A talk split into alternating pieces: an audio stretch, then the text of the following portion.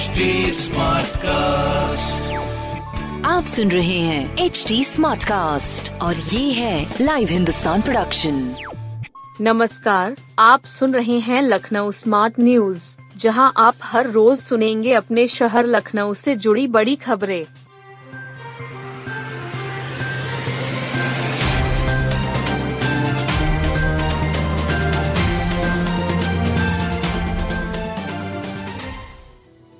बेटी की शादी थी फ्लैट के साथ गहने और कैश भी गया अलाया अपार्टमेंट मामले में कमिश्नर के समक्ष नौ आवंटी बयान दर्ज कराने पहुँचे। पहले सभी आवंटी हजरतगंज कोतवाली पहुँचे।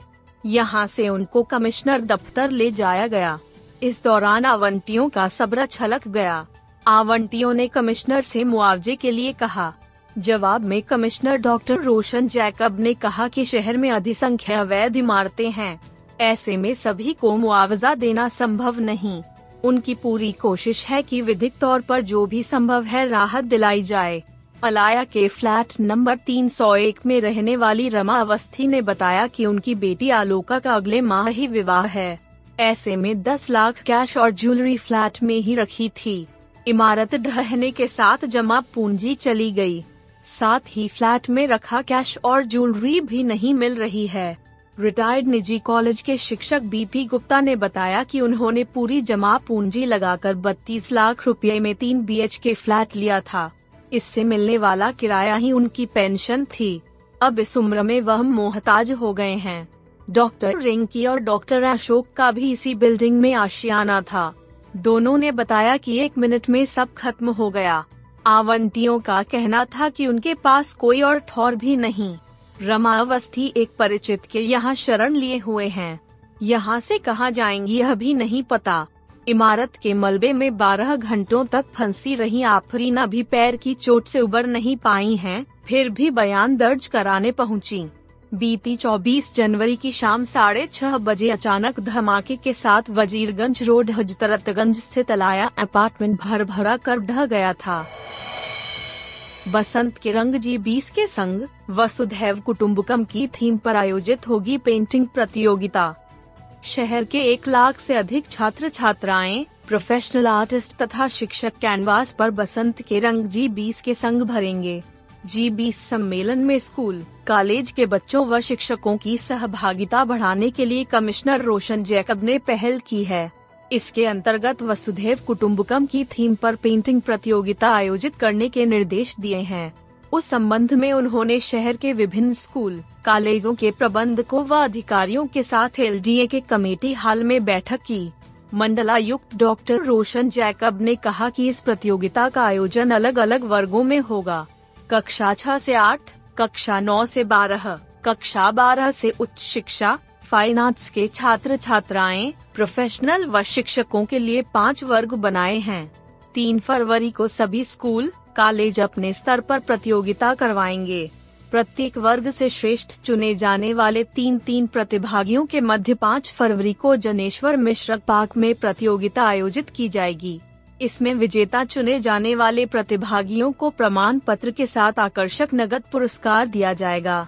इसके अतिरिक्त पेंटिंग प्रतियोगिता में बढ़ चढ़कर हिस्सा लेने वाले शिक्षण संस्थानों के प्रबंधकों, प्राचार्यों को अलग से प्रशस्ति पत्र दिया जाएगा।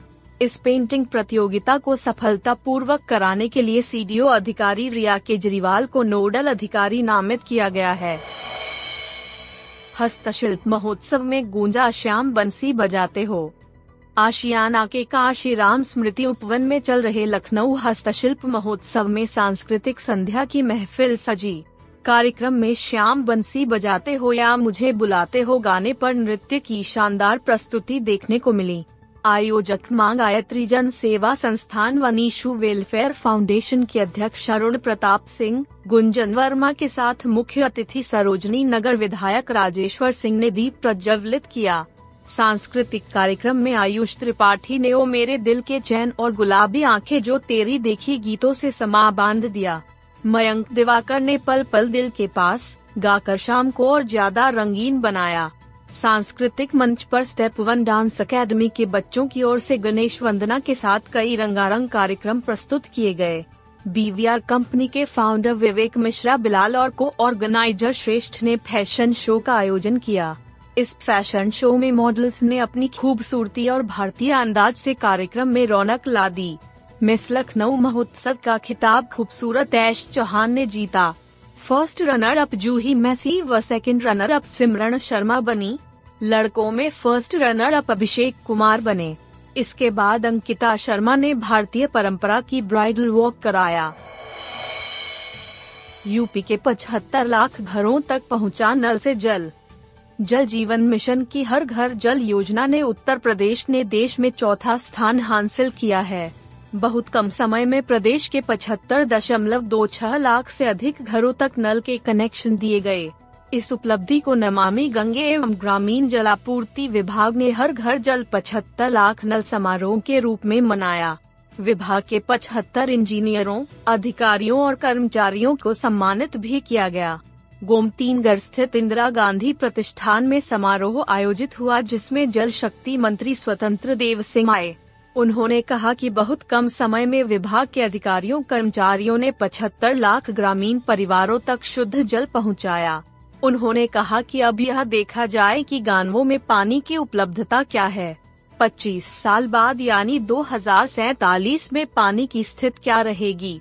उस समय आबादी क्या होगी? उसके अनुसार नक्शा अभी से बनाना होगा। उन्होंने कहा कि हमें अभी से भविष्य की व्यवस्था करनी होगी। कितना जल संचय करना है और कितना दोहन। इसलिए अभी बहुत काम करना है। उन्होंने संकल्प भाव से कहा कि राज्य के सभी घरों में 2024 तक नल का कनेक्शन और शुद्ध जल पहुंचाना है। बादशाह नगर में चार मंजिला बिल्डिंग में लगी आग। दम घुटने से एक की मौत। बादशाह नगर स्थित चार मंजिला एस एस टावर में स्थित बैटरी स्मार्ट की दुकान में मंगलवार शाम को आग लग गई। चारों ओर आग की लपट निकलने लगी पूरी बिल्डिंग में धुआँ भर गया दुकान में मौजूद कर्मचारी अश्वनी की दम घुटने से मौत ही गई। वहीं बिल्डिंग के चौथी मंजिल पर स्थित ओलंपिया जिम में धुएँ के बीच फंसे लोग चीख पुकार मचाने लगे दमकल कर्मियों ने बिल्डिंग के शीशे तोड़कर 25 लोगों को सीढ़ी के सहारे नीचे उतारा। इनमें पाँच महिलाएँ शामिल थी। एक के बाद कई बैटरियाँ धमाके से साथ फंटने से हड़कंप मच गया। पड़ोस में ही पेट्रोल पंप होने से अफरा तफरी मच गई। दस दमकल ने दो घंटे की मशक्कत के बाद आग पर काबू पाया। राहत कार्य के दौरान दमकल कर्मी मिथुन पटेल चोटिल हो गए।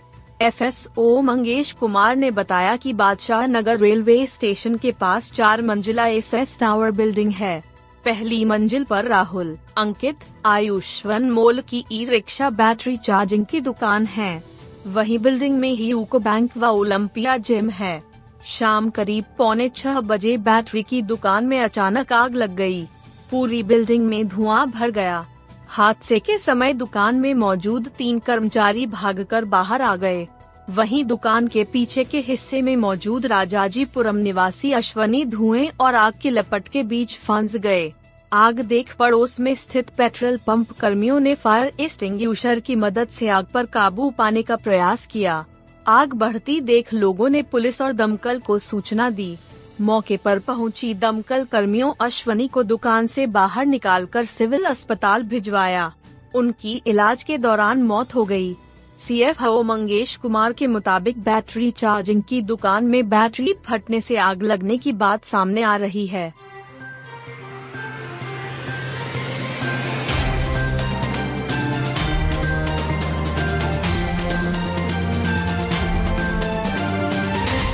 आप सुन रहे थे लखनऊ स्मार्ट न्यूज़ जो की लाइव हिंदुस्तान की प्रस्तुति है।